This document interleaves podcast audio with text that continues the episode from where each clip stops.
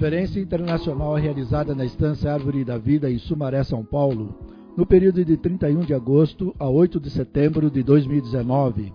Tema geral: O Ministério da Nova Aliança. Mensagem 2: A única linha ministerial, parte 1. Leitura bíblica: Atos capítulo 1, versículos 8, 17 e 25. Ministrada pelo irmão Pedro Dong, na tarde de 31 de agosto de 2019.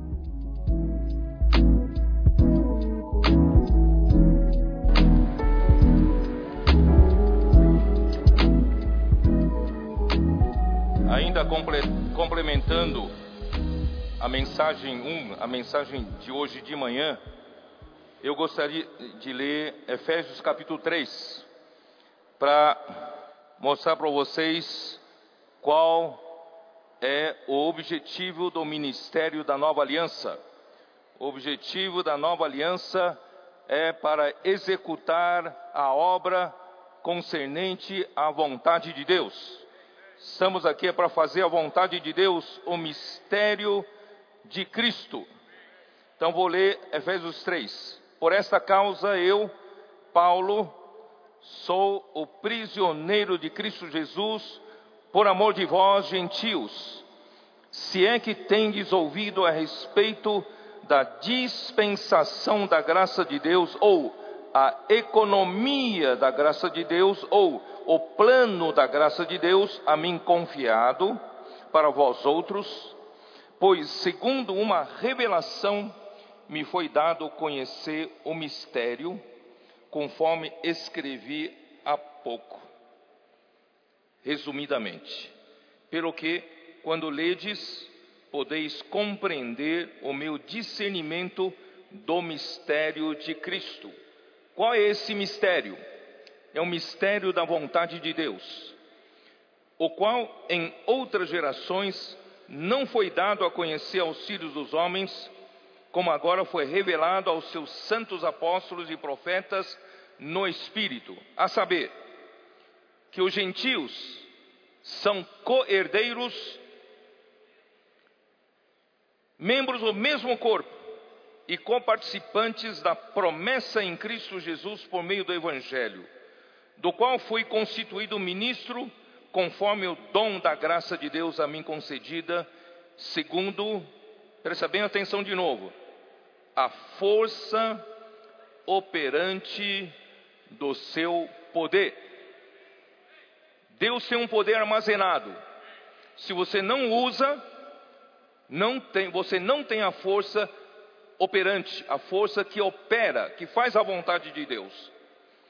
A mim, o menor de todos os santos, me foi dada esta graça de pregar aos gentios o, o evangelho das insondáveis riquezas de Cristo e manifestar qual seja a dispensação do mistério ou da economia do mistério, do, do, do plano do mistério, desde os séculos oculto em Deus, que criou todas as coisas. Para que?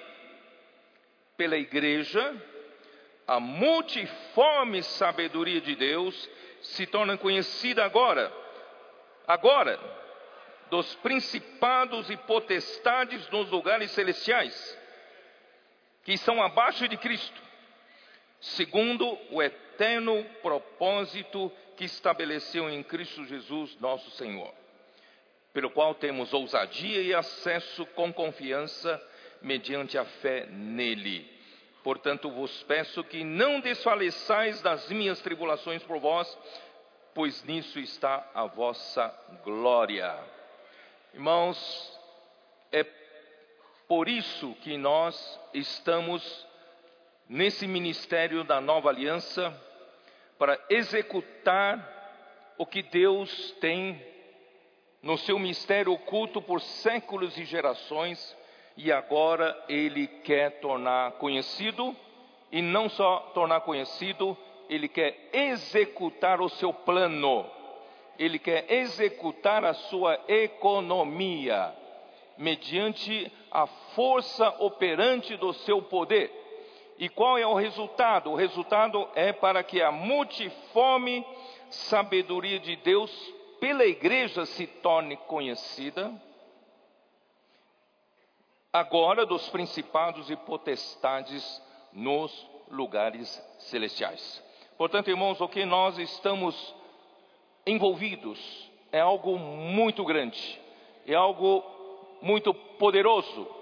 Por isso, não vamos pensar pequeno, vamos pensar grande. Deus vai realizar grandes obras no nosso meio. Não pelo nosso poder, porque nós não temos esse poder, mas é pelo poder de Deus.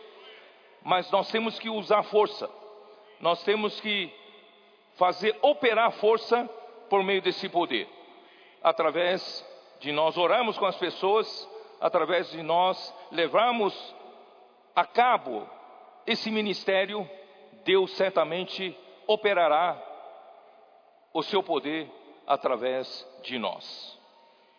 A mensagem 2 tem por título A única linha ministerial. Leitura da Bíblia, Atos capítulo 1, versículo 8, podemos ler. Atos capítulo 1, versículo 8.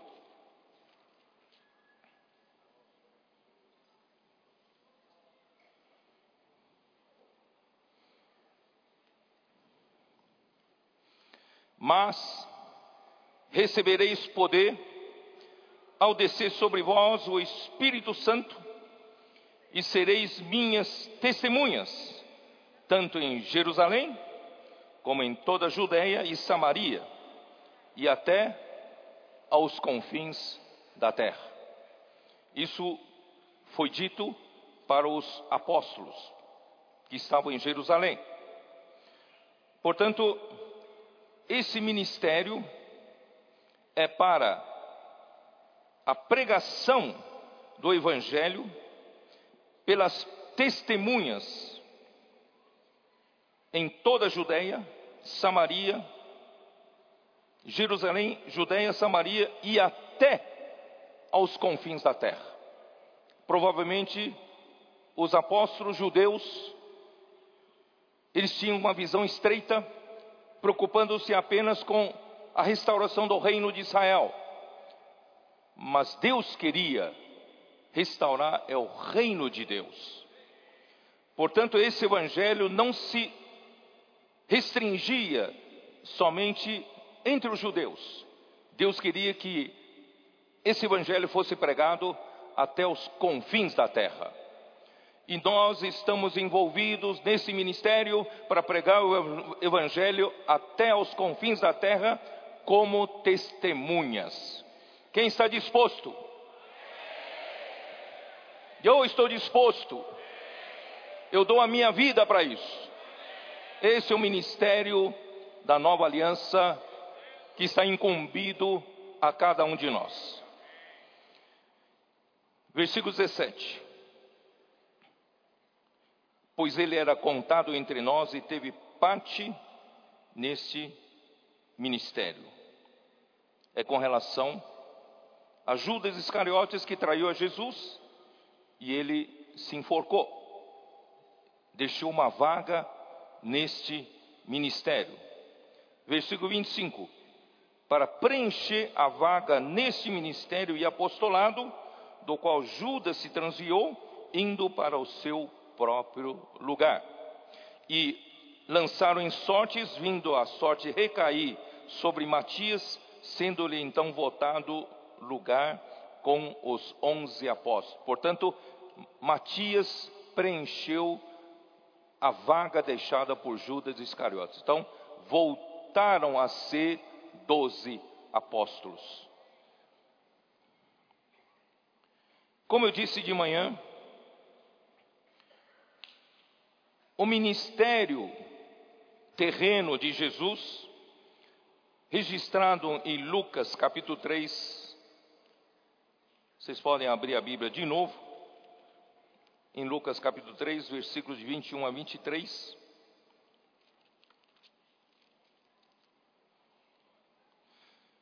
Ali diz que quando Jesus foi batizado,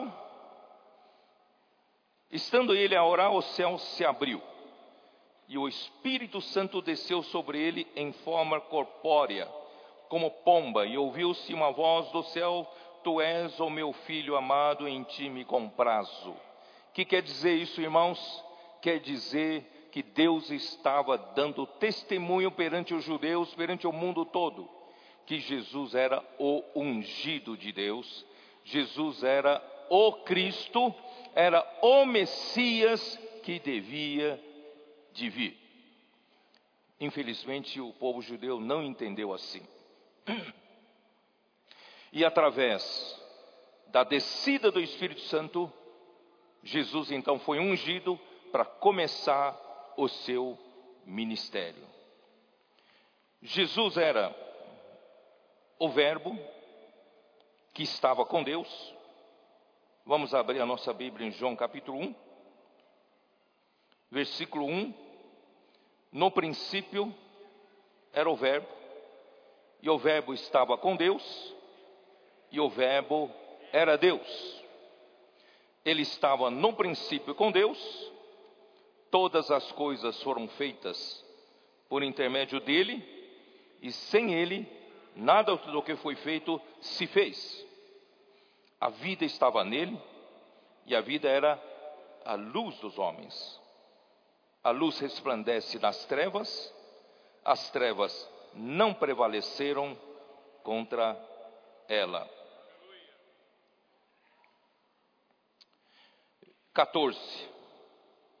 E o Verbo se fez carne e habitou entre nós, cheio de graça e de verdade, e vimos a sua glória, glória como do unigênito do Pai.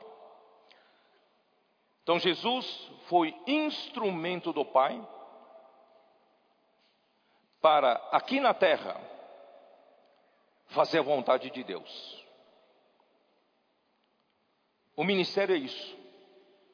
Deus quer nos usar como instrumentos para realizar a sua obra.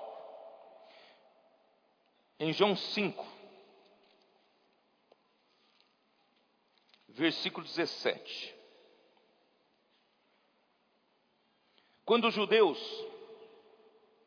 começaram a perseguir Jesus, porque ele havia efetuado uma cura no dia de sábado. E no sábado não era lícito o homem trabalhar.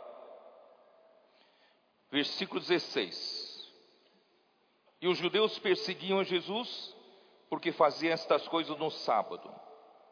Mas ele lhes disse: Meu pai trabalha até agora e eu trabalho também. Irmãos, nós não somos restritos pela lei dos homens.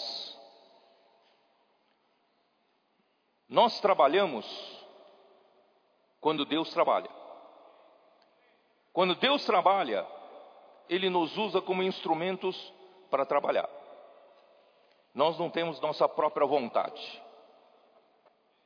Quando Deus se move, quer se mover através de nós como instrumentos, a gente tem que se, tem que se mover.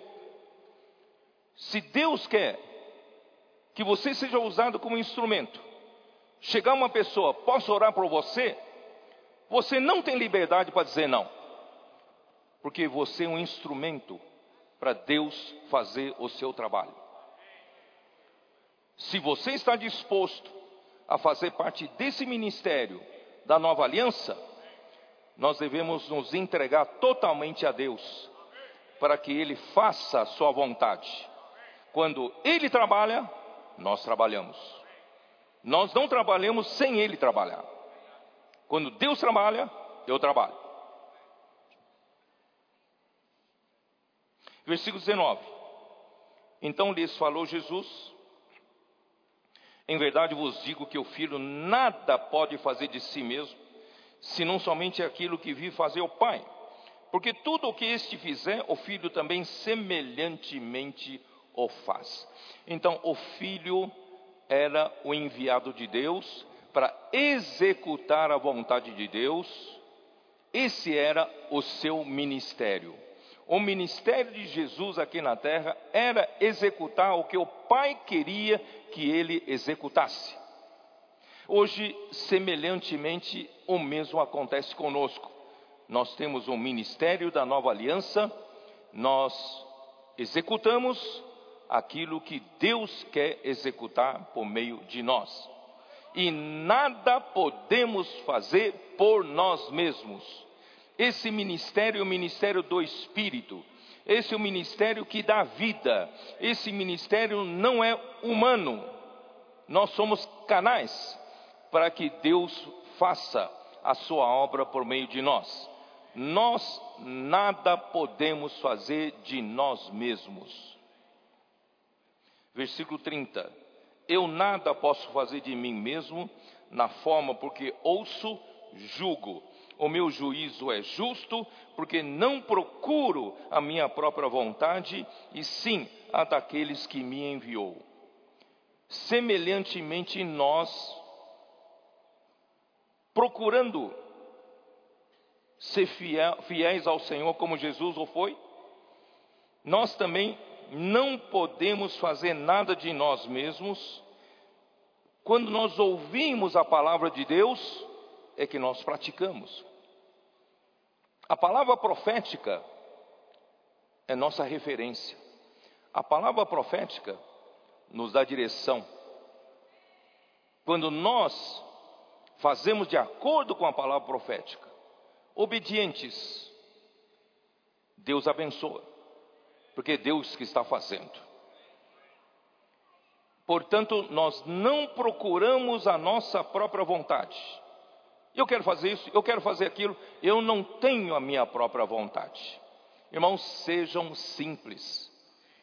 Ouça a palavra, seja obediente à palavra, e o Senhor vai fazer a sua vontade.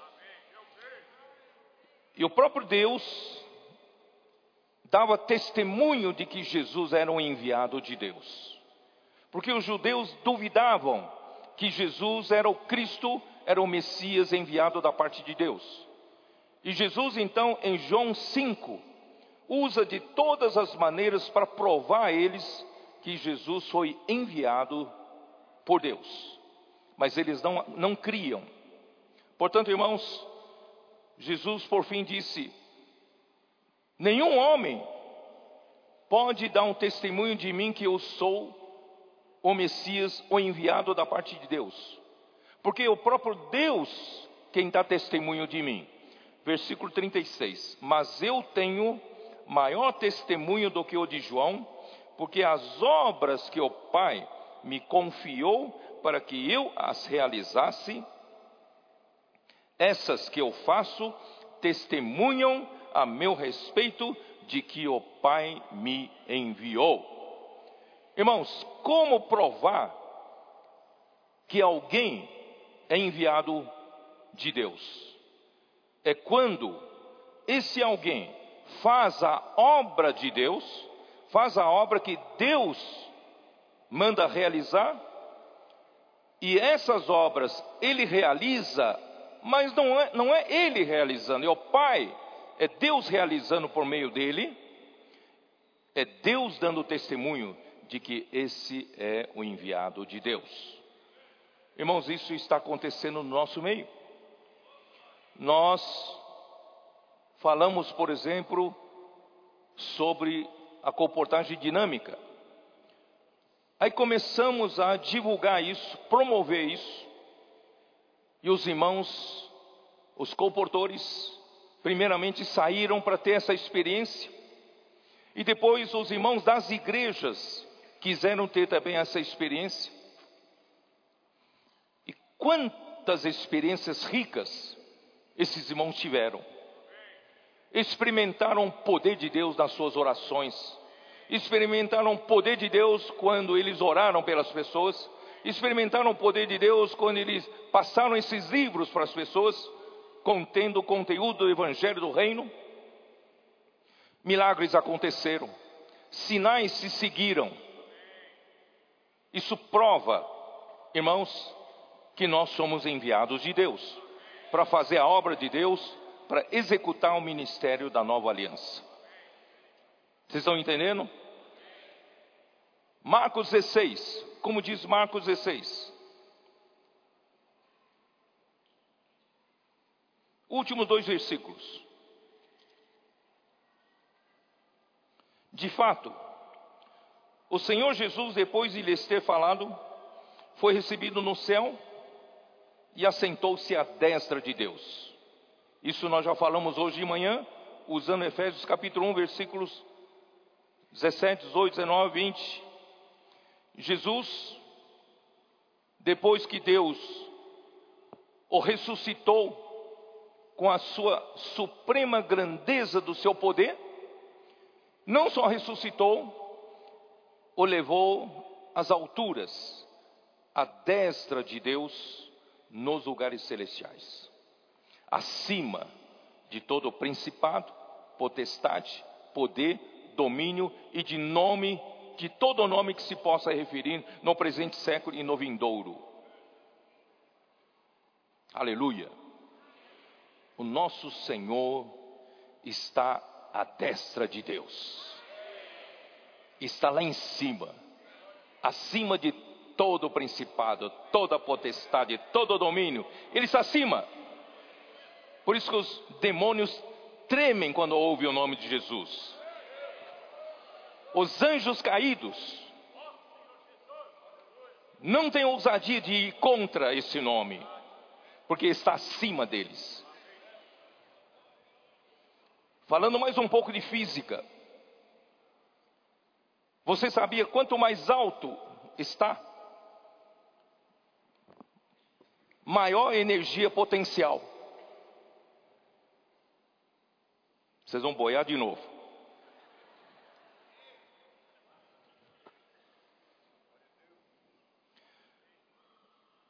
Energia potencial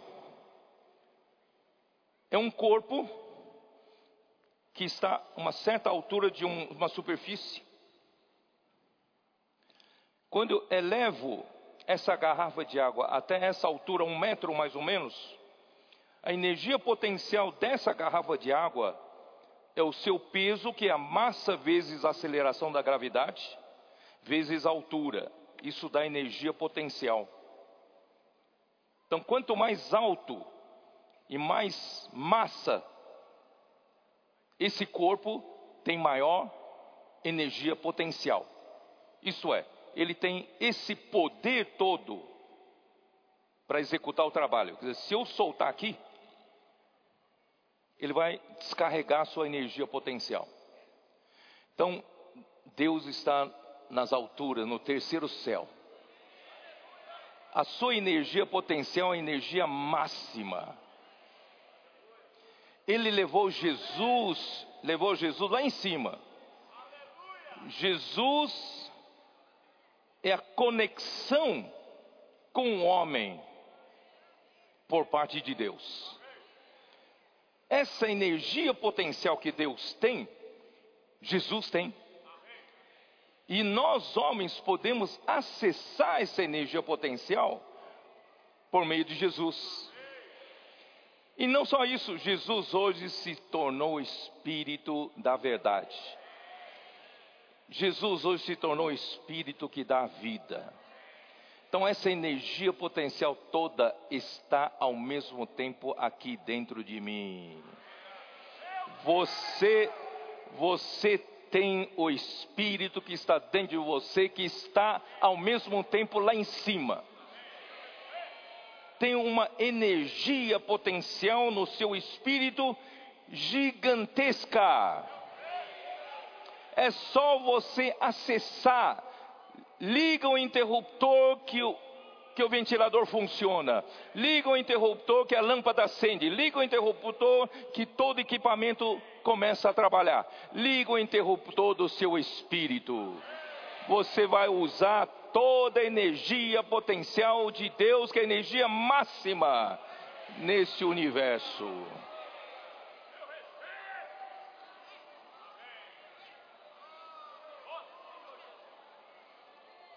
Marcos 16.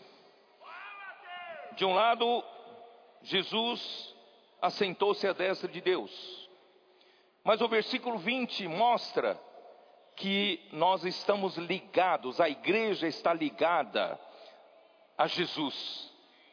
Nós podemos nos conectar para ter acesso a esse poder todo. Versículo 20: E eles, tendo partido, pregaram em toda parte. Irmãos, eles têm que usar essa energia. Se não usarem, essa energia fica parada. Se você não usa, o poder de Deus fica parado. Você precisa usar dessa energia. E eu quero ver todo mundo saindo da estância Árvore da Vida quando for embora para casa.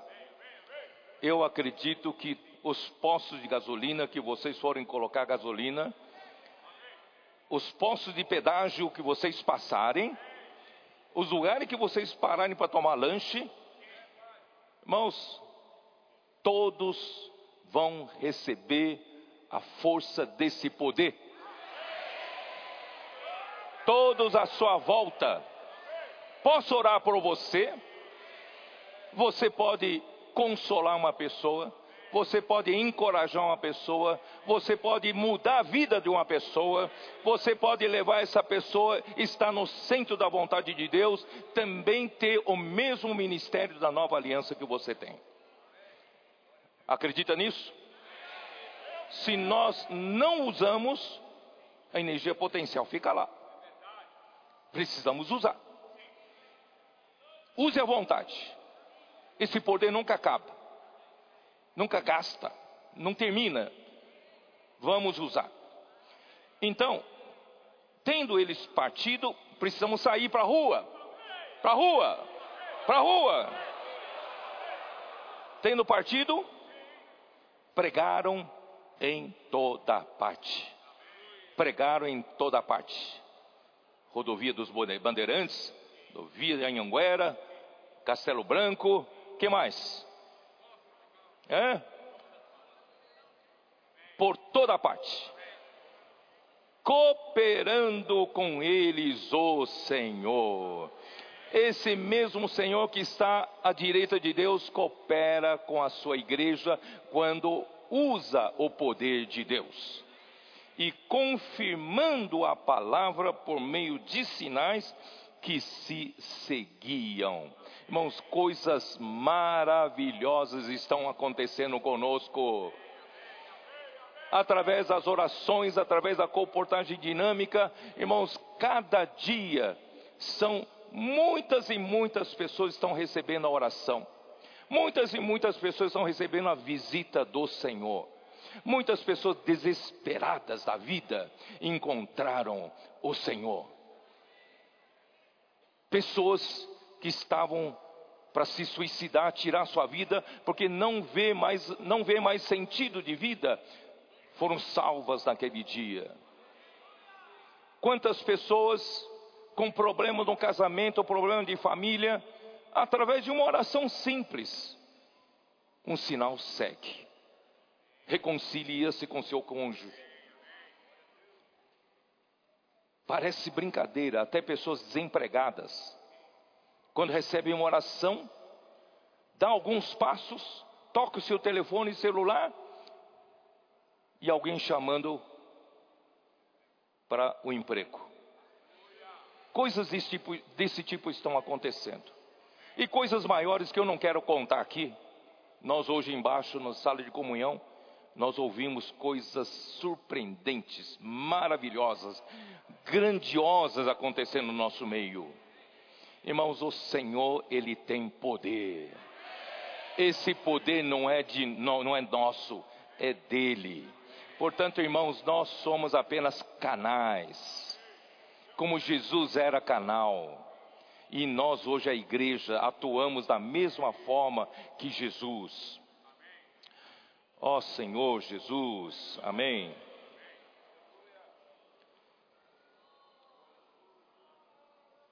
E esse mesmo ministério que Jesus cumpriu, morreu na cruz, realizou a redenção por nossa causa, Deus então usou essa base da justiça para nos justificar, e Deus nos formou a sua igreja.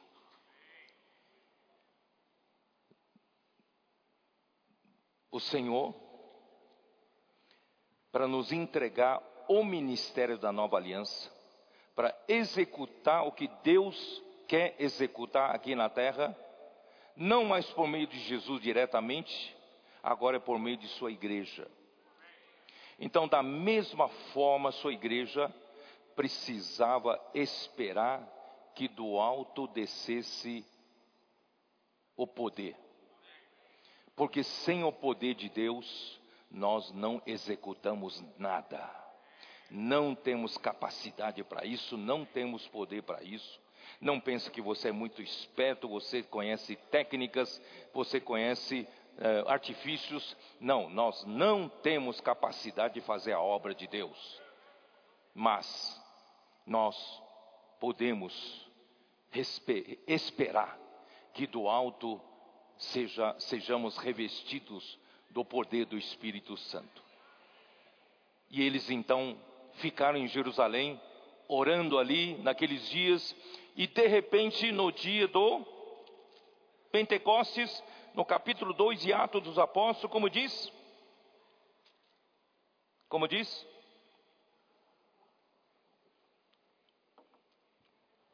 Ao cumprir-se o dia de Pentecostes, estavam todos reunidos num só lugar.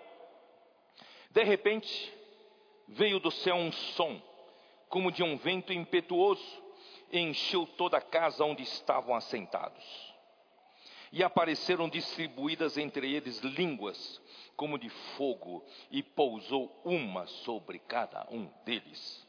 E todos ficaram cheios do Espírito Santo e passaram a falar em outras línguas, segundo o Espírito lhes concedia que falassem. Irmãos, quando o Espírito Santo quer que a gente execute a obra de Deus segundo o ministério da nova aliança, ele precisa nos dar o poder. Para ele nos dar o poder, ele manda o Espírito Santo ser derramado sobre nós. E nós, quando cremos no Senhor Jesus, você acredita quando você foi batizado, quando você creu na verdade, você foi batizado pelo Espírito Santo. Quem aqui crê que foi batizado pelo Espírito Santo? Então, a primeira característica de que você foi batizado pelo Espírito Santo é que o Espírito Santo abriu a sua boca abriu sua língua, você agora pode dizer: Ó oh, Senhor Jesus.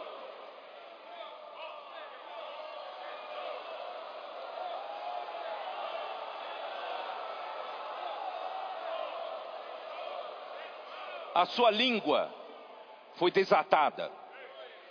Não só invocar o nome do Senhor, mas a sua língua foi desatada para levar o evangelho a outras pessoas. Eu diria que a sua língua foi desatada para orar pelos outros. Quem aqui não tem coragem ainda? Seja sincero. Não tem coragem ainda chegar uma pessoa na rua, chegar uma pessoa, né, e dizer: "Posso orar por você?" Não precisa ter vergonha não. Não precisa levantar a mão também. Eu tinha vergonha, eu tinha esse, esse, esse, esse impedimento. Aí eu falei assim para o Senhor: Senhor, o que, que eu faço? O Senhor falou: é fácil. Deixa escapar da sua boca essa frase: Posso orar por você? Deixa escapar. Porque, porque quando você fala, você não consegue mais recolher. Você chega para uma pessoa e fala: Posso orar por você? Opa, eu falei isso? A pessoa fala, pode. O que, que é essa? Orar? Porque o Espírito Santo já abriu tua boca.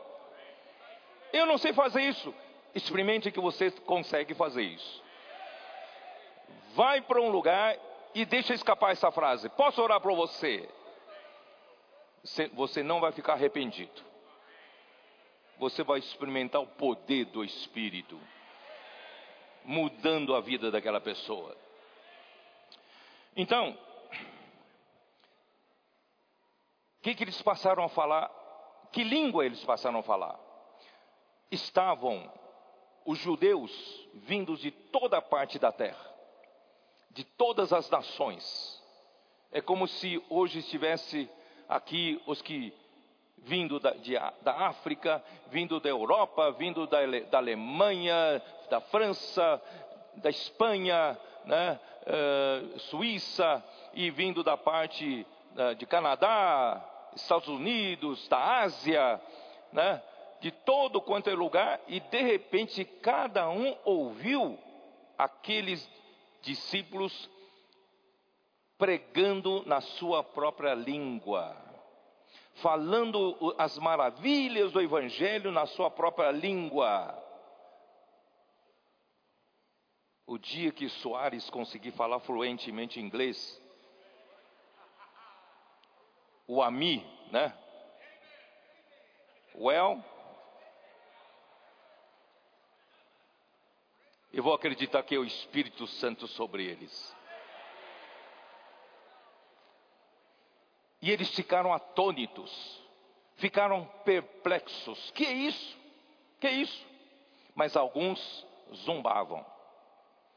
Aí, irmãos, aconteceu pela primeira vez, sob a liderança do apóstolo Pedro, em nome dos doze, tá?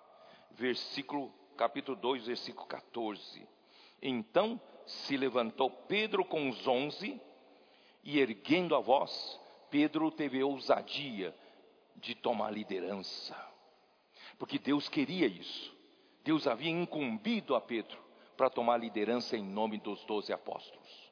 Então se levantou Pedro com os onze, e erguendo a voz, advertiu-os nesses termos: Varões judeus e todos os habitantes de Jerusalém, tomai conhecimento disso e atentai nas minhas palavras.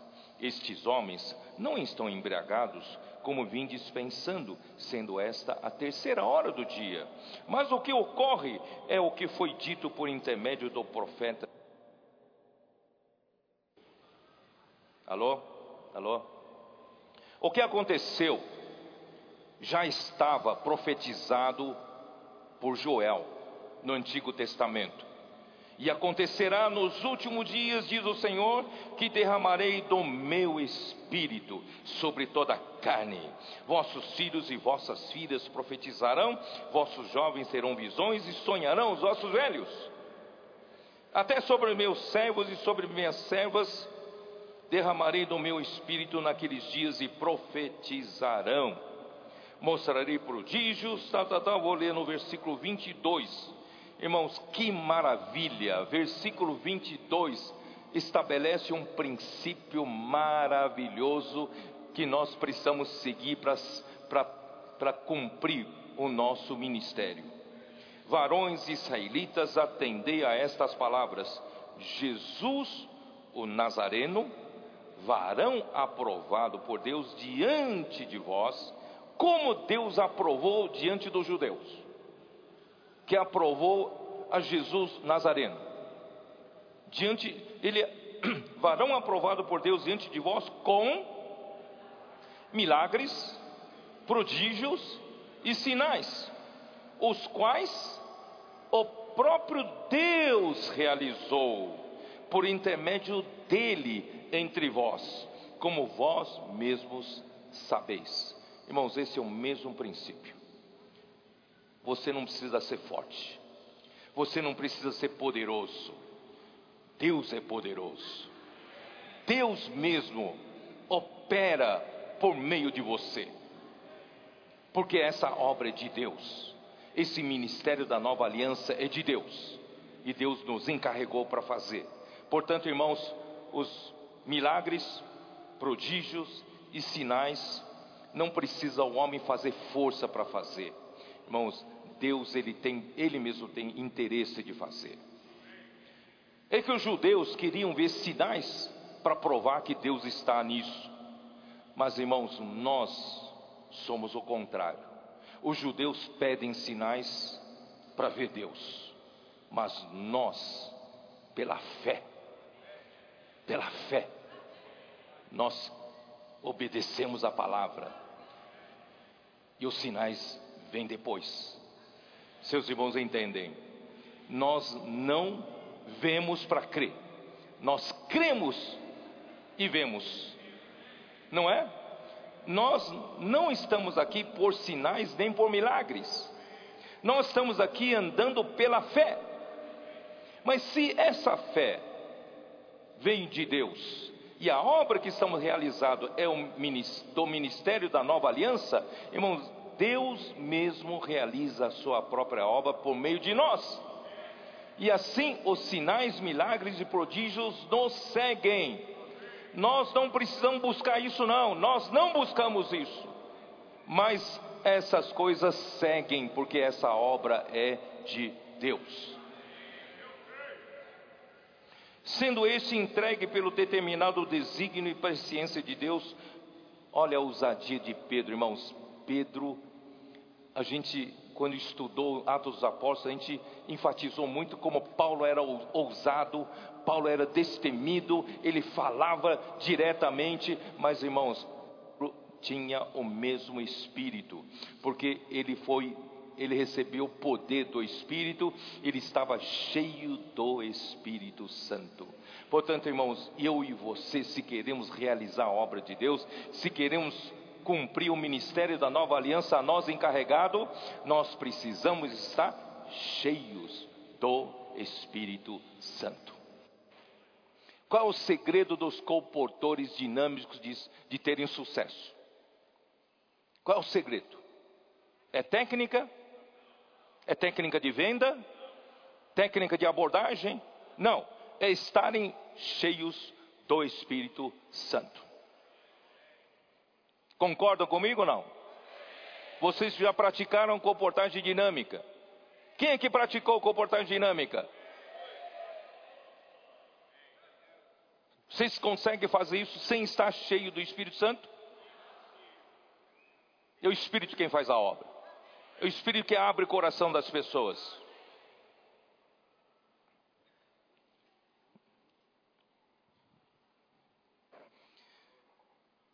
Vós o matastes, crucificando por mãos iníquos, ao qual, porém, Deus ressuscitou, rompendo os grilhões da morte, porquanto não era possível fosse por ele retido por ela. Irmãos, Pedro pregou com toda ousadia. Irmãos, hoje, da mesma forma, nós devemos pregar com ousadia. Não tenha medo de nada, porque o que estamos pregando é aquilo que nós vivemos. Nós testemunhamos aquilo que pregamos, tá? Bom, aí então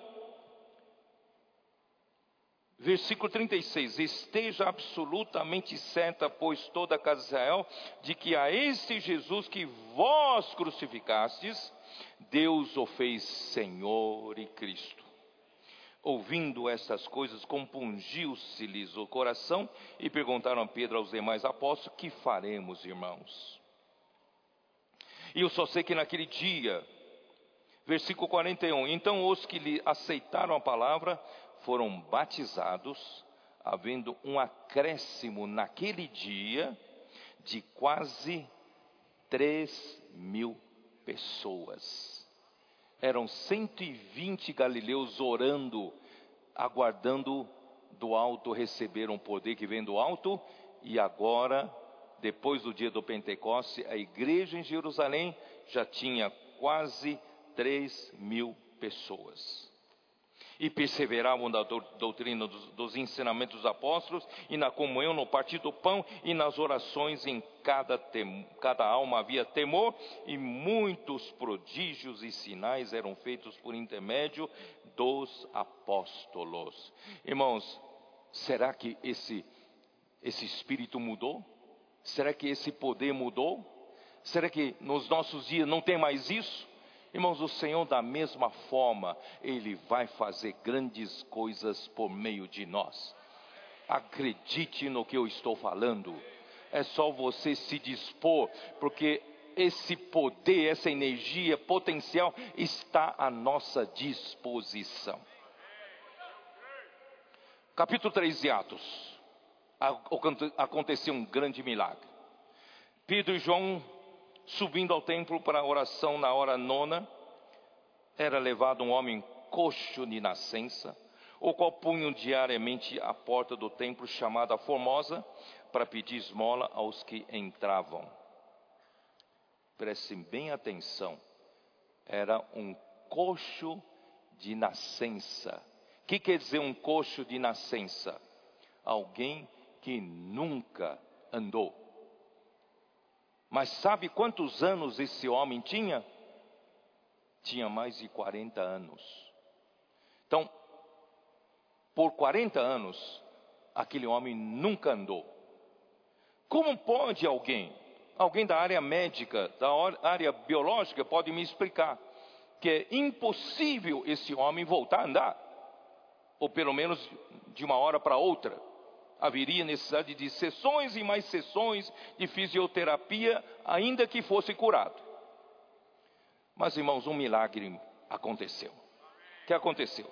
Vendo a Pedro e João, que iam entrar no templo, implorava que lhe dessem uma esmola. Pedro, fitando-o juntamente com João, disse: Olha para nós, olha para nós. Irmão, quando você fala para orar com as pessoas, pede para a pessoa olhar para você. É importante, olha para nós. Ele os olhava atentamente, esperando receber alguma coisa. Pedro, porém, lhe disse: Não possuo nem prata, nem ouro, mas aqui tenho, isso te dou. Em nome de Jesus Cristo, o Nazareno, anda. Em nome de Jesus, o Nazareno, anda. E tomando-o pela mão direita, o levantou imediatamente os seus pés e tornozelos se firmaram. É impossível, é impossível aos olhos humanos. Seus pés e tornozelos se firmaram.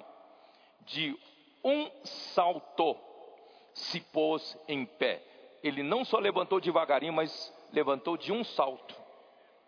Passou a andar e entrou com eles no templo, saltando e louvando a Deus. Um coxo que nunca andou na vida se firmou nos seus tornozelos e entrou com Pedro e João ao templo saltando e andando. Irmãos, esse milagre só Deus pode fazer. Esse, essa é a energia potencial que só Deus tem para realizar esse trabalho. Ninguém podia negar que foi Deus quem o curou, nem mesmo os judeus mais descrentes, os maiores opositores de Jesus, não podiam negar. Certo? Ó oh, Senhor Jesus. Versículo 10: E reconheceram-se ele o mesmo que esmolava, assentando à porta formosa do templo, e se encheram de admiração e assombro por isso que lhe ocorrera. Apegando-se a ele, a Pedro e João, todo o povo correu atônito para junto deles no pórtico chamado Salomão. À vista disso, Pedro então se dirigiu ao povo, dizendo: Israelitas, por que vos maravilhais disto? E por que fitais os olhos em nós? Como se, pelo nosso próprio poder ou piedade, o tivéssemos feito andar? Irmãos, o poder não vem de nós. Nunca usurpe a autoria da obra de Deus. É Deus quem faz. Nunca, nunca diga assim: eu preguei o evangelho e essa cidade foi levantada por mim. Se Deus não o fizer, você não consegue fazer nada. Não é pelo poder de João, de Pedro, nem pela piedade deles, é que esse homem foi curado. O Deus de Abraão, de Isaac e de Jacó, Deus de nossos pais, glorificou a seu servo Jesus, a quem vós traístes e negastes perante Pilatos, quando este havia decidido soltá-lo. Pilatos havia decidido soltar Jesus.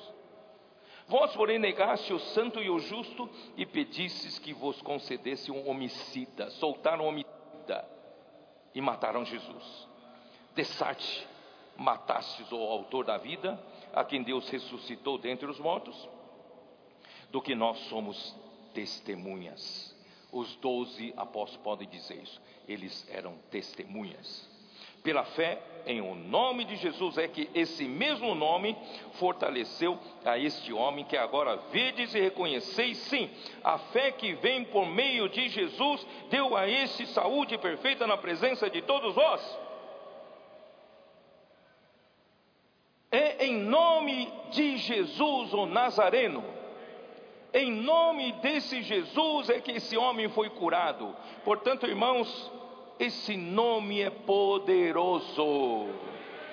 Não desvalorize, não menospreze o nome de Jesus. Se alguém quer salvo, não adianta, não adianta apenas clamar a Deus. Deus salva-me.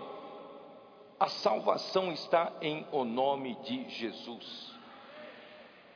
Esse coxo foi curado em nome de Jesus. Porque o nome de Jesus se tornou tropeço para os judeus, uma rocha de escândalo para os judeus. Portanto, as autoridades não não queriam ouvir que as coisas eram feitas em nome de Jesus. Aí então, o que aconteceu? Capítulo 4.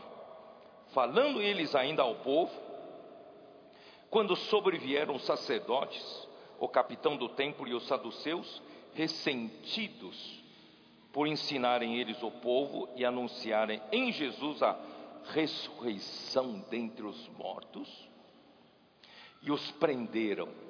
Irmãos, primeiro os saduceus não acreditavam em ressurreição. Recolhendo-os ao cárcere até o dia seguinte, pois já era tarde. Então Pedro e João foram presos. Muitos, porém, dos que ouviram a palavra aceitaram, subindo o número de homens a quase cinco mil. Cinco mil homens agora vivendo a vida da igreja em Jerusalém. Veja o que esse nome pode fazer, veja o que o poder de Deus pode fazer. Será que Deus não é mais capaz de fazer hoje? No dia seguinte, reuniram-se em Jerusalém as autoridades, os anciãos e os escribas, com o sumo sacerdote, Anás, Caifás, João, Alexandre e todos os que eram da linhagem do sumo sacerdote, isto é, toda a autoridade máxima do povo judeu, não só autoridade eclesiástica, vamos dizer, autoridade religiosa, eles também eram autoridades civis do povo. E pondo-os perante eles, os arguíram: com que poder? Ou em nome de quem fizestes isto? Então Pedro, do Espírito Santo, irmãos, lembre-se disso para executar o ministério da nova aliança, tem que estar cheio do Espírito Santo. Exercite seu espírito a todo tempo exercite seu espírito. Exercite invocando o Senhor, exercite tendo comunhão com o Senhor, exercite, irmãos, conversando com o Senhor, tendo intimidade com o Senhor e sendo guiado pelo Espírito. Esteja sempre cheio do Espírito Santo. Então, Pedro, certo? Cheio do Espírito Santo, lhes disse: autoridades do povo e anciãos, visto que hoje somos interrogados a propósito do benefício feito a um homem enfermo e do modo por que foi curado, tomai conhecimento vós todos e todo o povo de Israel de que eles não queriam ouvir esse nome, mas Pedro é ousado, não é isso? Pedro é muito ousado em nome de Jesus Cristo, o Nazareno, a quem vós crucificastes e a quem Deus ressuscitou dentre os mortos, sim, em seu nome é que este está curado perante vós. Vocês não querem ouvir esse nome, eu vou enfatizar: é em nome desse Jesus é que esse homem está curado. Esse Jesus é pedra rejeitada por vós, os construtores, o qual se tornou a pedra angular. Não, e não há salvação em nenhum outro, porque abaixo do céu não existe nenhum outro nome dado entre os homens pelo qual importa que sejamos salvos.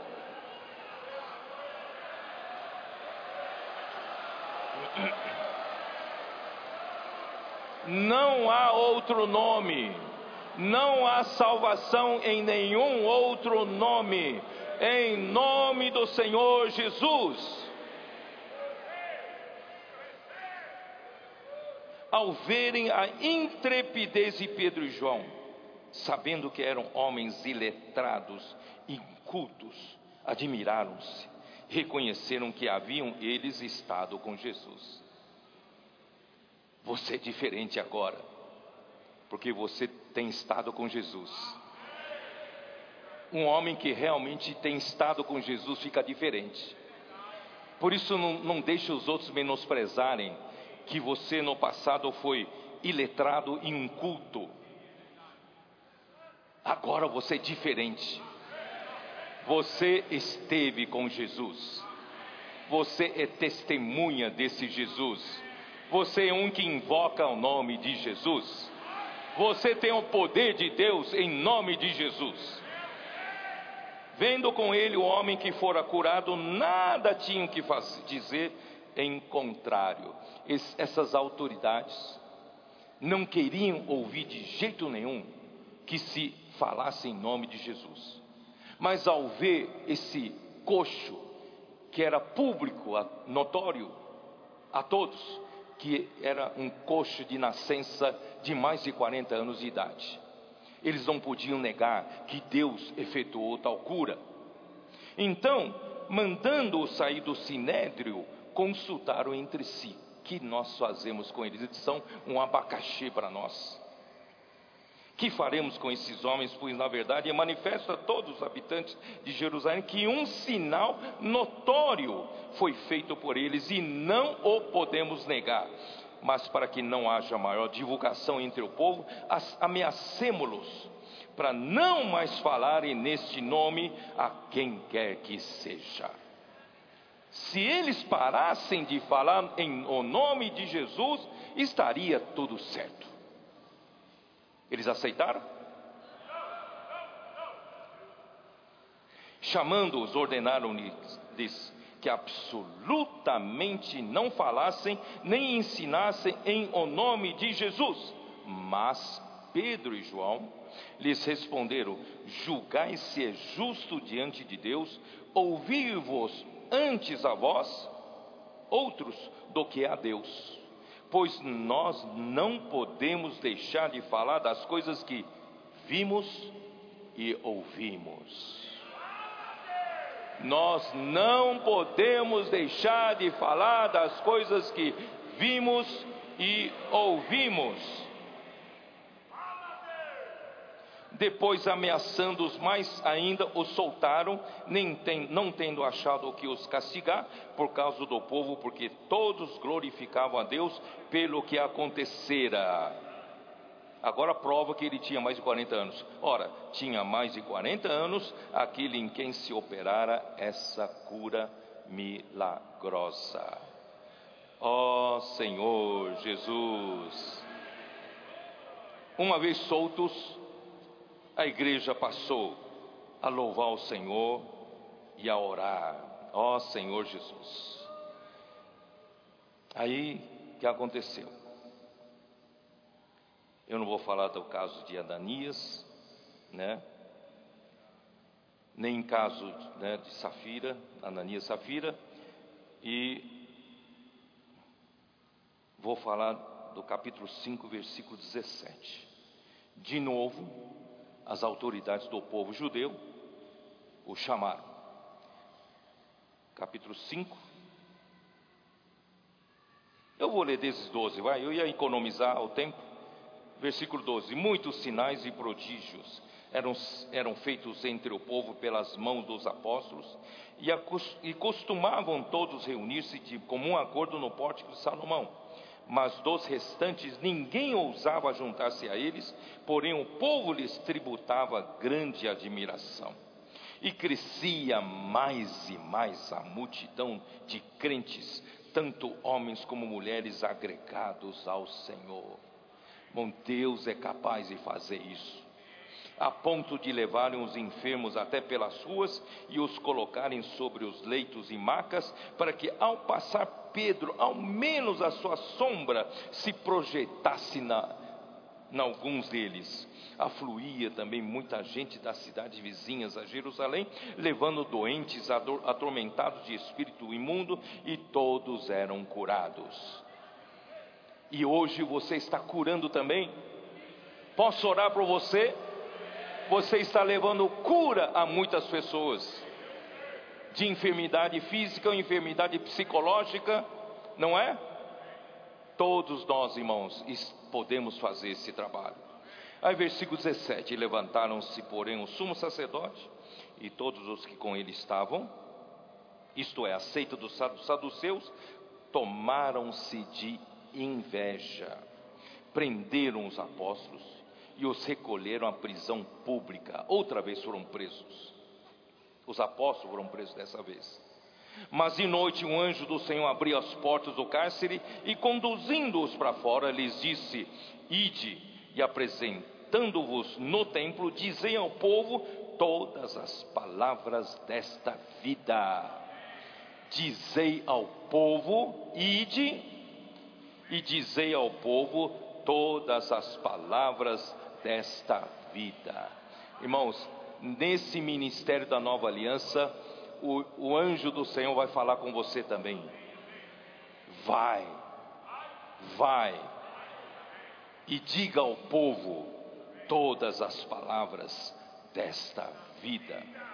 Tendo ouvido isto, logo ao romper do dia, entraram no templo e ensinavam. Chegando, porém, o sumo sacerdote e os que com ele estavam, convocaram sinédrio e todo o senado dos filhos de Israel e mandaram buscá-los no cárcere. Aqui, irmão, estaria toda a autoridade máxima da nação de Israel.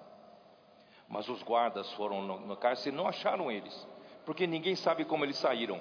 E ninguém viu a saída deles, porque foi um anjo que os tirou de lá. Não tenha medo, não, que o Senhor pode fazer a mesma coisa hoje. Tá? Aí que aconteceu?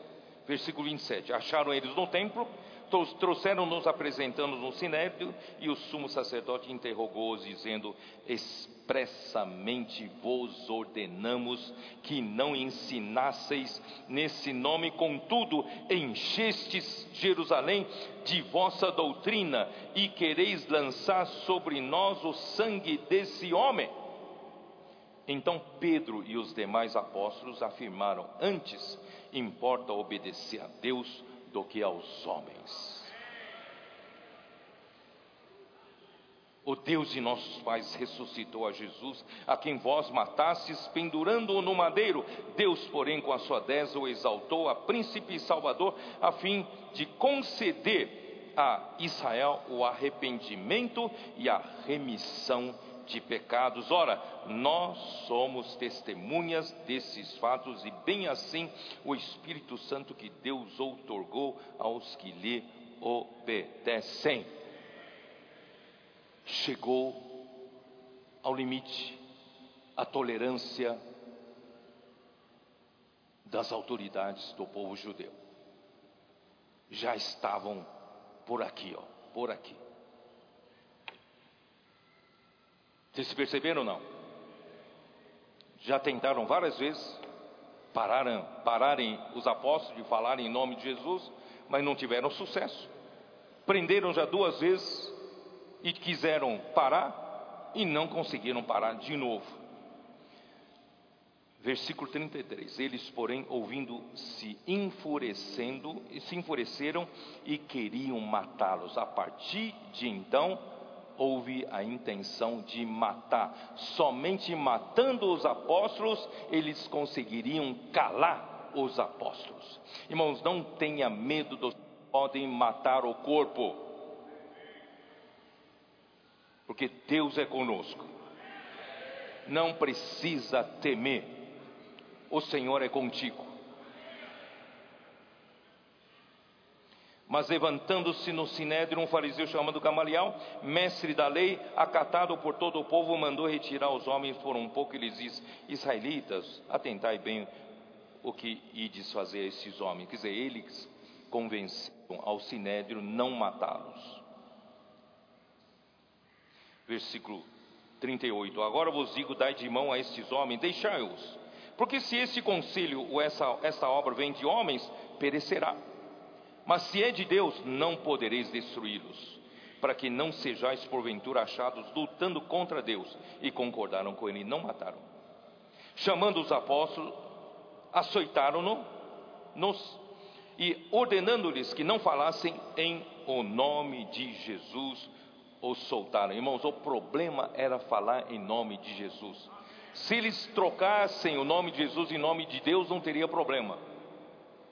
Por isso, irmãos, nós insistimos em falar em nome de Jesus.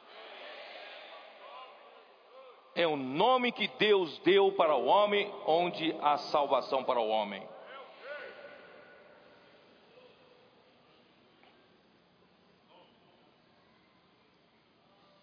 E eles retiraram do sinédrio, regozijando-se por terem sido considerados dignos de sofrer afrontas por esse nome, e todos os dias no templo, de casa em casa, não cessavam de ensinar, de pregar Jesus, o Cristo. Não cessavam de pregar Jesus, o Cristo. Mas já estavam no limite já estavam no limite. Aí aconteceu no capítulo 6, em que, por problema de servir as mesas, distribuição de alimentação, tiveram discussões ali, e Pedro, né, os doze convocaram os discípulos e disseram para estabelecer, instituir os diáconos, e sete diáconos foram instituídos para que eles possam servir as mesas e os apóstolos cuidarem da, do ministério da palavra e de oração. Portanto, irmãos, esse ministério da nova aliança, o trabalho principal, irmãos, é ministro, ministério da palavra e oração. Não que os demais serviços não sejam importantes, mas o que puxa realmente esse ministério, para Deus executar a sua obra, é o ministério da palavra, é a palavra profética e a oração. Precisamos orar mais. Tá?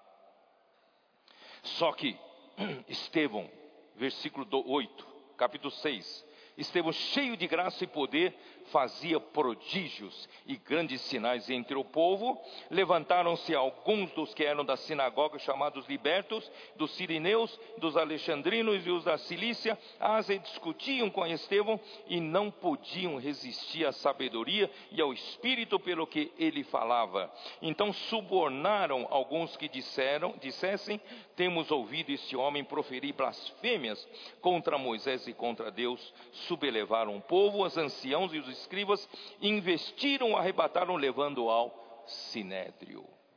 Estevão foi levado ao sinédrio, foi feito um interrogatório. Estevão fez uma defesa maravilhosa no capítulo 7 de Atos dos Apóstolos, um relato muito esclarecedor. E no final do seu relato, quando quando Estevão usou palavras duras, versículo 51, homens de dura cerviz, incircunciso de coração e de ouvidos, vós sempre resistis ao Espírito Santo, assim como fizeram vossos pais, também vós o fazeis. Qual dos profetas vossos pais não perseguiram? Eles mataram os que anteriormente anunciavam a vinda do justo, do qual vós agora vos tornaste traidores e assassinos. Olha só que palavra forte. Vós que recebestes a lei por ministério de anjos e não a guardastes. Ouvindo eles isto, já estavam aqui com eles. Ouvindo eles isto, enfureciam-se no seu coração, rilhavam os dentes contra ele, mas Estevão, cheio do Espírito Santo, fitou os olhos no céu e viu a glória de Deus e Jesus que estava à sua direita. Irmãos, aquele homem já não estava aqui, aqui na terra, ele já estava ligado no céu em outra dimensão. E disse: Eis que veio o céu, eis que vejo os céus abertos e o filho do homem em pé à destra de Deus.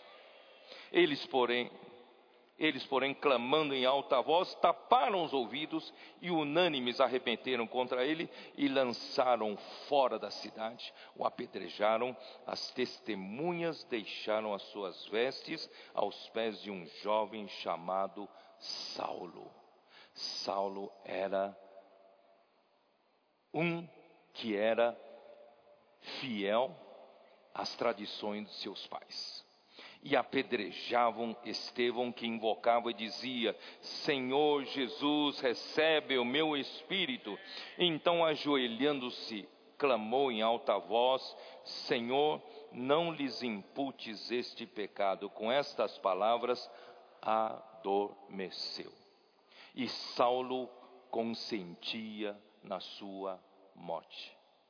Irmãos, esse foi um baque muito forte para os irmãos em Jerusalém.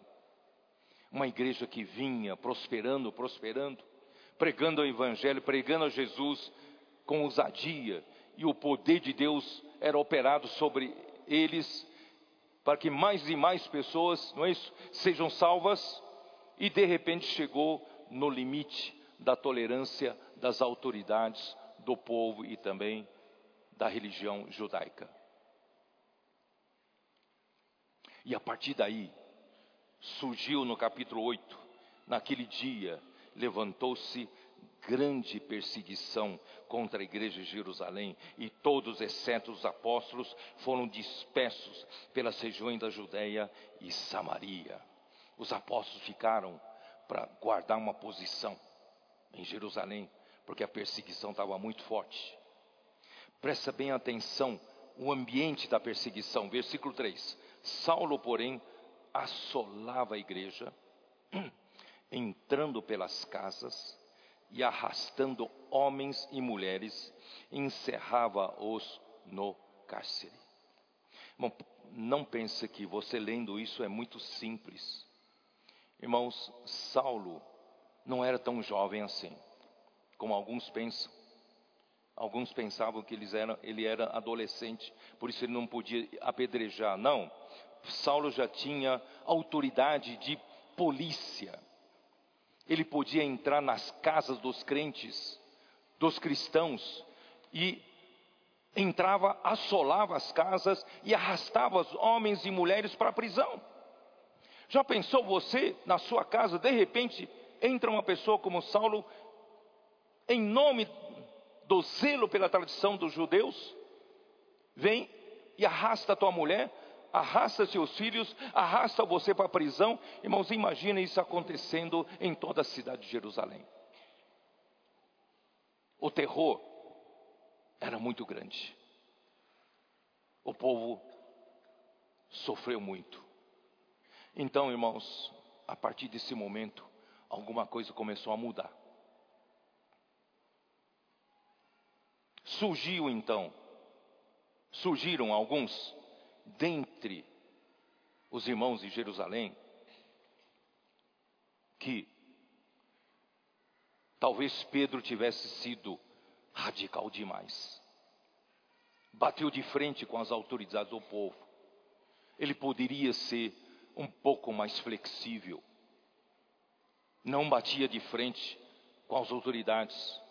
Quando disseram para ele parar de pregar esse nome, ele podia mudar de nome e não mais falasse em nome de Jesus.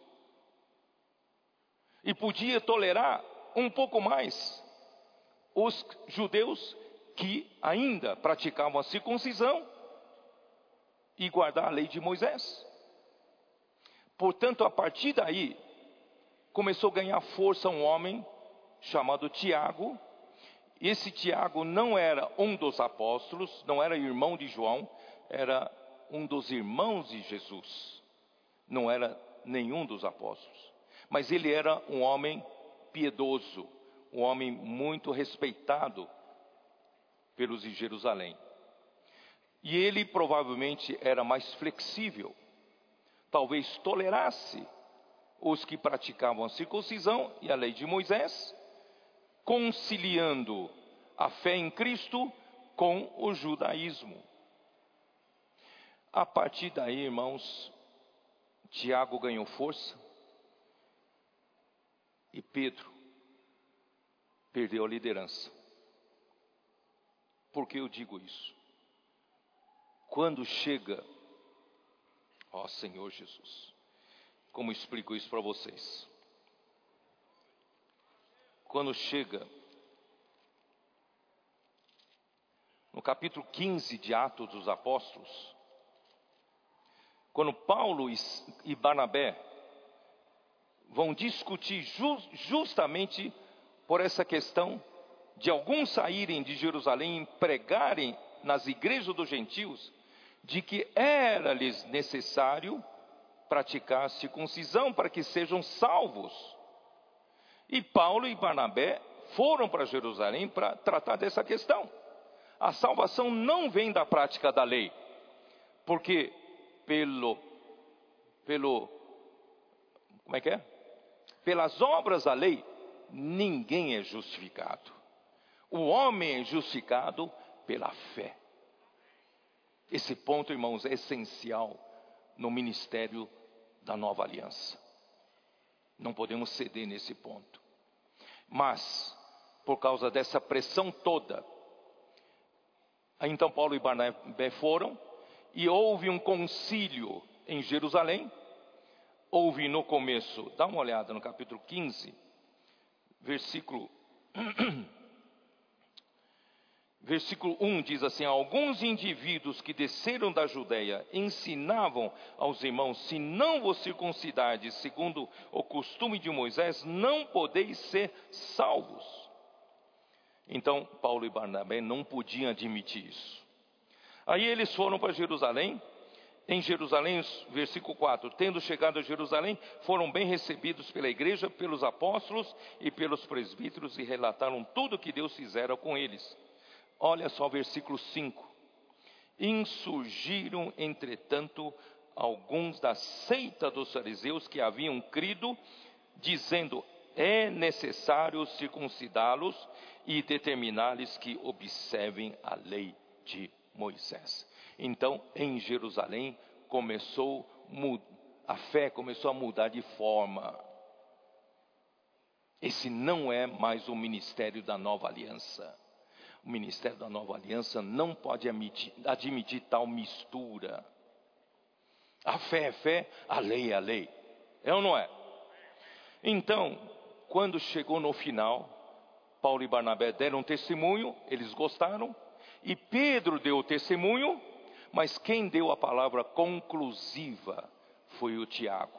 Vocês perceberam que Pedro já não tinha mais força de liderança e era Tiago quem estava liderando em Jerusalém. E quando chegou no capítulo 21, Paulo, na sua terceira viagem, chega até em Jerusalém, ele foi recebido por Tiago e os presbíteros que estavam com ele. Não havia nem Pedro, nem nenhum dos apóstolos da igreja em Jerusalém. Então, Pedro foi perdendo força, Tiago foi se levantando, por quê? Porque, irmãos, a nação de Israel, as autoridades de Israel, não podiam aceitar essa mudança da lei para a fé a minha voz está acabando. Eu vou ler com vocês Gálatas. Gálatas.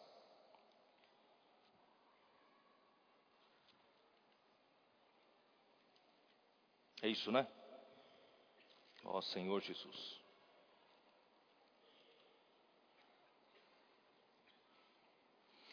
Capítulo 3 de Gálatas. Versículo 6. É o caso de Abraão que creu em Deus, e isso lhe foi imputado para a justiça. Sabei, pois, que os da fé é que são filhos de Abraão. Irmãos, eu vou dizer uma coisa, eu fiz questão de ler tudo isso para vocês, para mostrar para vocês, nós, a igreja, que nós estamos vivendo aqui na terra, na época de hoje, nós não surgimos no século passado.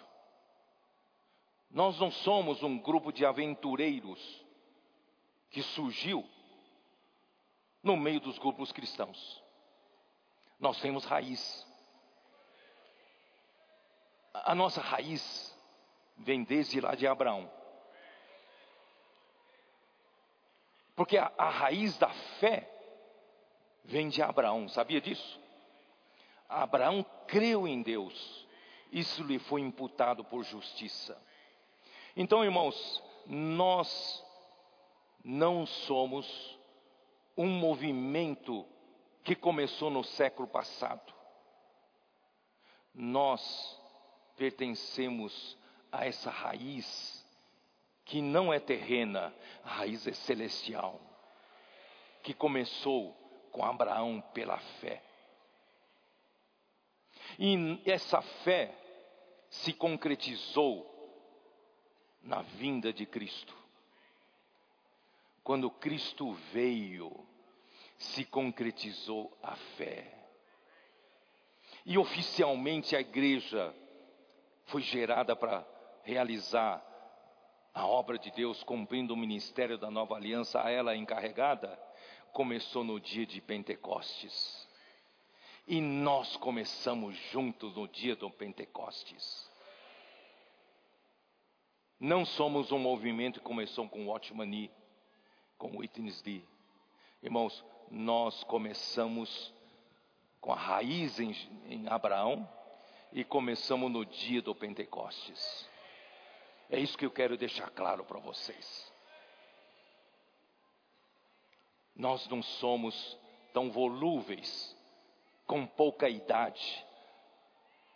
Onde estamos pisando, irmãos, tem solidez. Onde estamos pisando, começou no dia do Pentecostes. E mais ao longe ainda, a fé começou com Abraão. E essa raiz e a raiz da boa oliveira.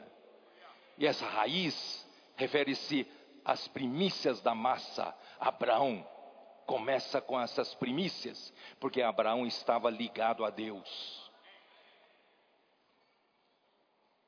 Nós somos quanto maior, quanto mais antiga é uma civilização, o povo é mais inabalável, não é?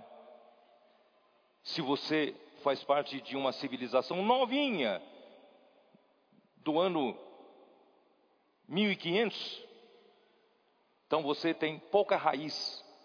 Mas, irmãos, espiritualmente, nós temos uma raiz muito sólida. Nós não somos aventureiros que apareceram no ano passado, no semestre no, no século passado.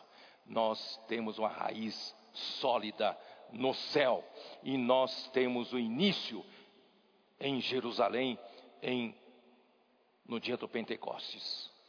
Acredita nisso ou não? Isso tudo que eu li até agora, irmão, faz parte da sua história, faz parte da minha história. Pedro foi o primeiro apóstolo, o primeiro apóstolo nosso, é nosso, não é? Bom, agora quero ler capítulo 3 de Gálatas. Ainda tem um tempinho ou não?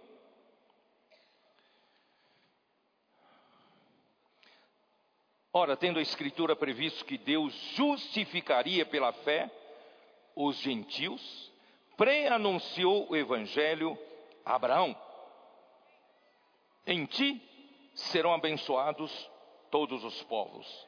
De modo que os da fé são abençoados com o crente Abraão.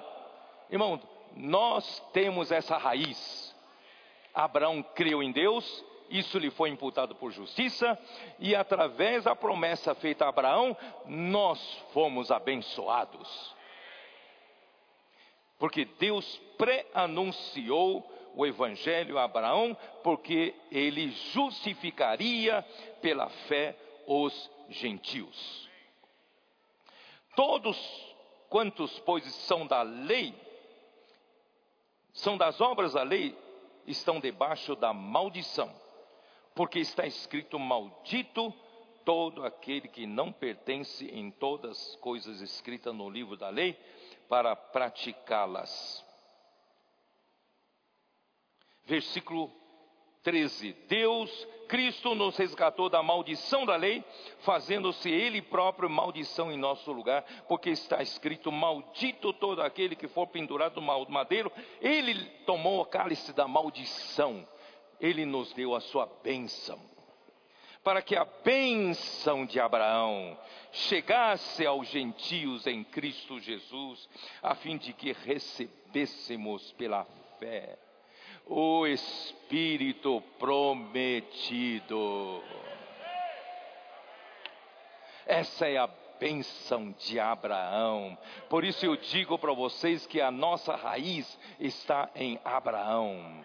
Hoje nós recebemos a bênção, recebemos a promessa que é o Espírito prometido a Abraão. E essa promessa, versículo 15: Irmãos, falo como homens, ainda que uma aliança seja meramente humana, uma vez ratificada, ninguém a revoga ou lhe acrescenta alguma coisa. Então, essa aliança que Deus firmou, irmãos, é uma aliança perpétua. Ora, as promessas foram feitas a Abraão e ao seu descendente. Não diz e aos descendentes, como se falando de muitos, porém de um só, e a seu, teu descendente que é Cristo.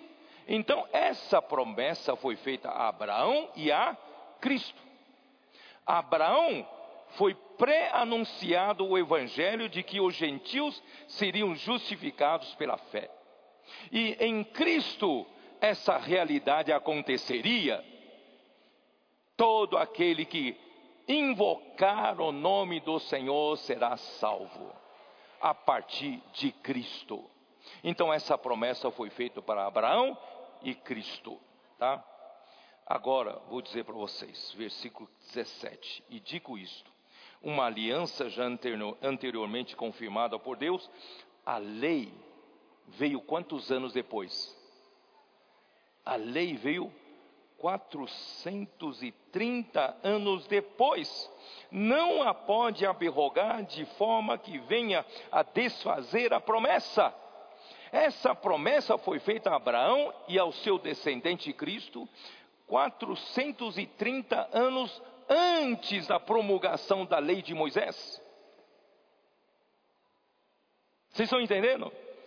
Então a nossa raiz está lá com Abraão, e a lei veio 430 anos depois. E foi necessário que Deus mandasse a lei, por quê? Versículo, virando, a, virando lá para versículo 23. Mas antes que viesse a fé, estávamos sob a tutela da lei e nela encerrados para que essa fé que de futuro haveria de revelar-se, de maneira que a lei nos serviu de aio para nos conduzir a Cristo, a fim de que fôssemos justificados por fé. Mas tendo vindo a fé, já não permanecemos subordinados ao aio. Não sei se os irmãos entenderam.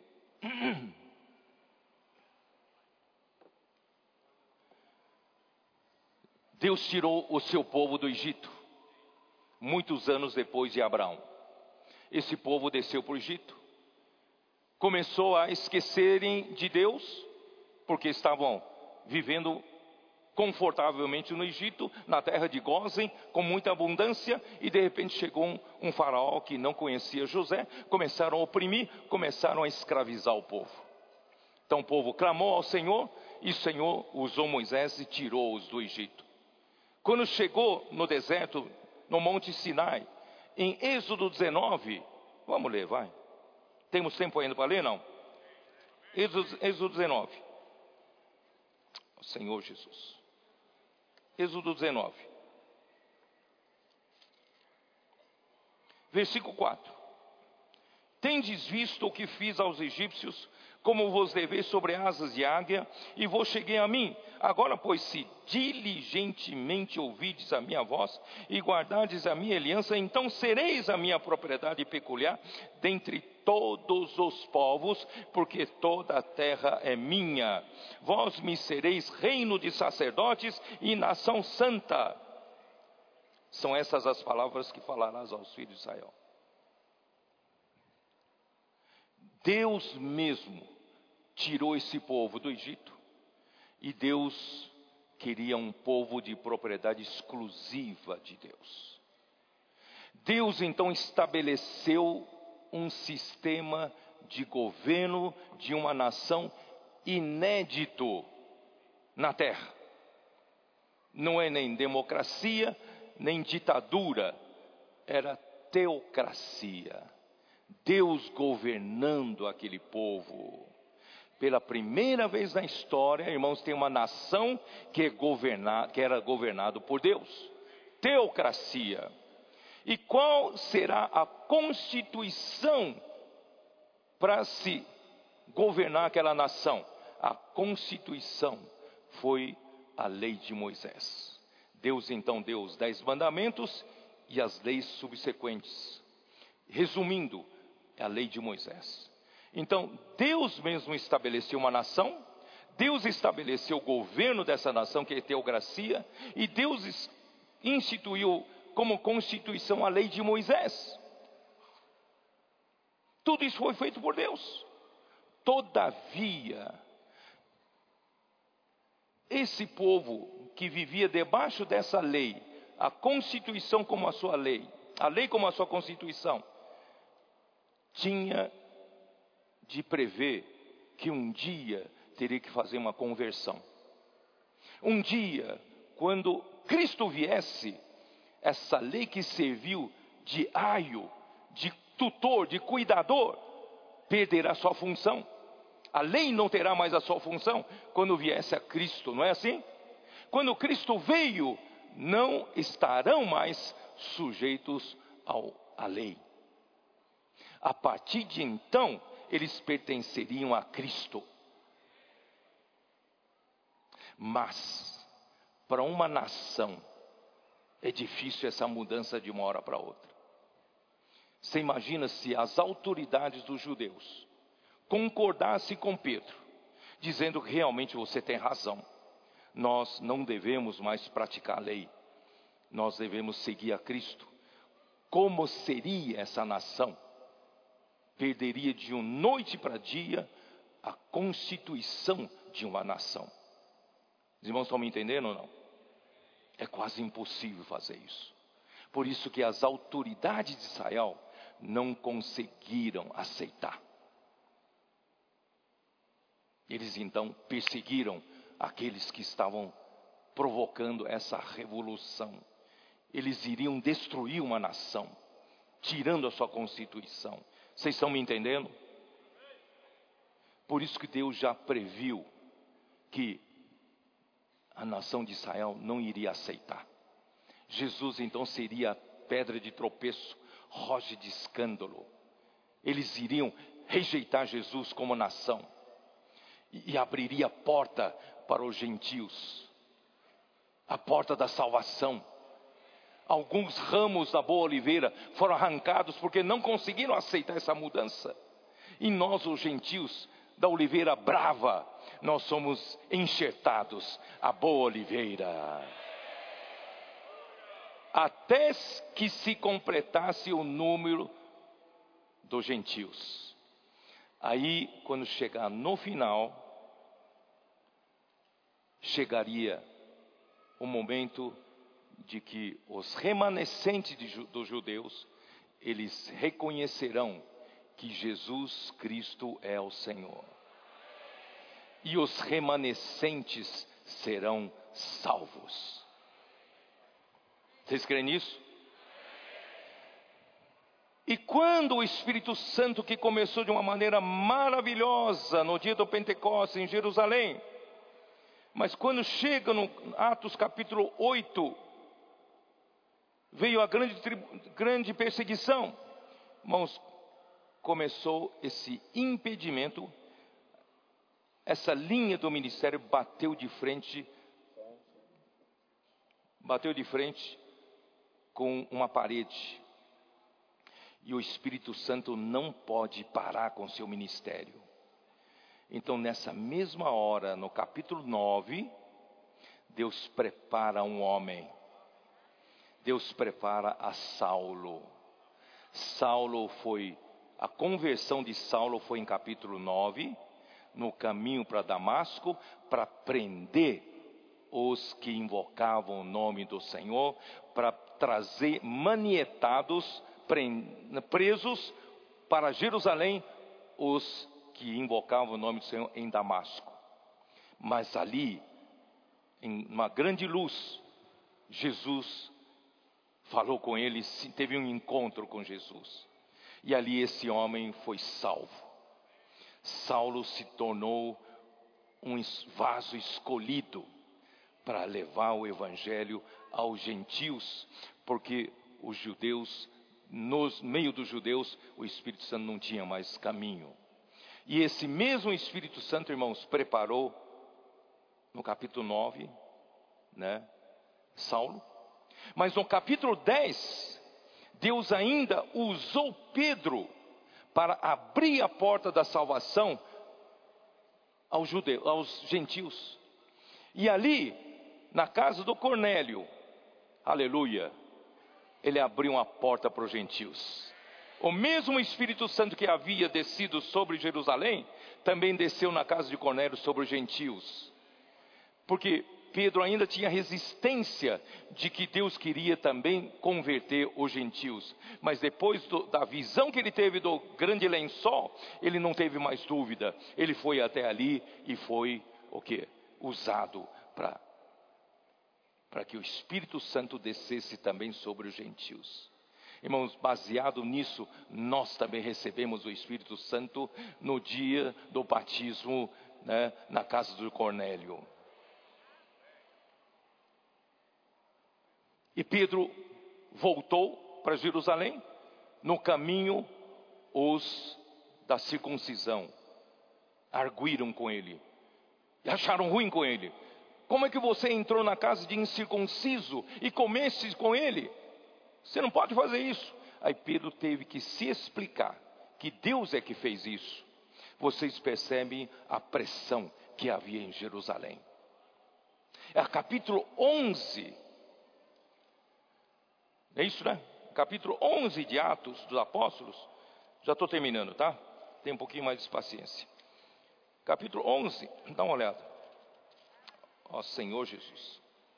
Capítulo 11 os que foram dispersos na perseguição, na grande perseguição de Jerusalém, eles saíram para pregar o evangelho em todo lugar, só que só pregavam os judeus, mas Deus queria alcançar os gentios. E alguns então desavisadamente pregaram alguns, né? Versículo 20, capítulo 11, versículo 20. Alguns deles, porém, que eram de Chipre e de Cirene e que foram até Antioquia, falavam também aos gregos, anunciando-lhes o evangelho de Jesus, Senhor Jesus. A mão do Senhor estava com eles e muitos crendo se converteram ao Senhor. Levantou-se uma igreja forte dos gentios em Antioquia, na Síria. Aleluia! O Espírito Santo não podia continuar mais a, entre os judeus, o Espírito Santo foi para Antioquia. E em Antioquia, o ministério da nova aliança prosseguiu. Portanto, irmãos, nós não podemos dizer ao nós não somos da linha de Jerusalém, não somos da, da, linha de Antioquia, não. Nós estamos nessa única linha ministerial que começou no dia do Pentecostes, terminando aqui na casa de Cornélio, onde nós somos inseridos, e nós, esse, essa linha ministerial seguiu, prosseguiu em Antioquia, através do ministério de Paulo que eu vou falar amanhã. Amém? Você precisa saber quem é você. Onde está você? Que ministério da nova aliança é esse que Deus nos deu? Irmãos, nós precisamos nos sentir muito sólidos, nos sentir muito seguros. Nós não começamos ontem, nós começamos desde Abraão, nós começamos desde o dia do Pentecostes. Irmãos, nós estamos nessa linha, inseridos nessa linha ministerial. Queira Deus, irmãos, sejamos esses que vão encerrar essa linha ministerial, trazendo o reino de Deus de volta para a terra, cumprindo a vontade de Deus, Cristo encabeçando sobre todas as coisas, devolvendo a Deus o reino aqui na terra. Jesus é o Senhor. Deus abençoe vocês e dê entendimento para vocês entender isso.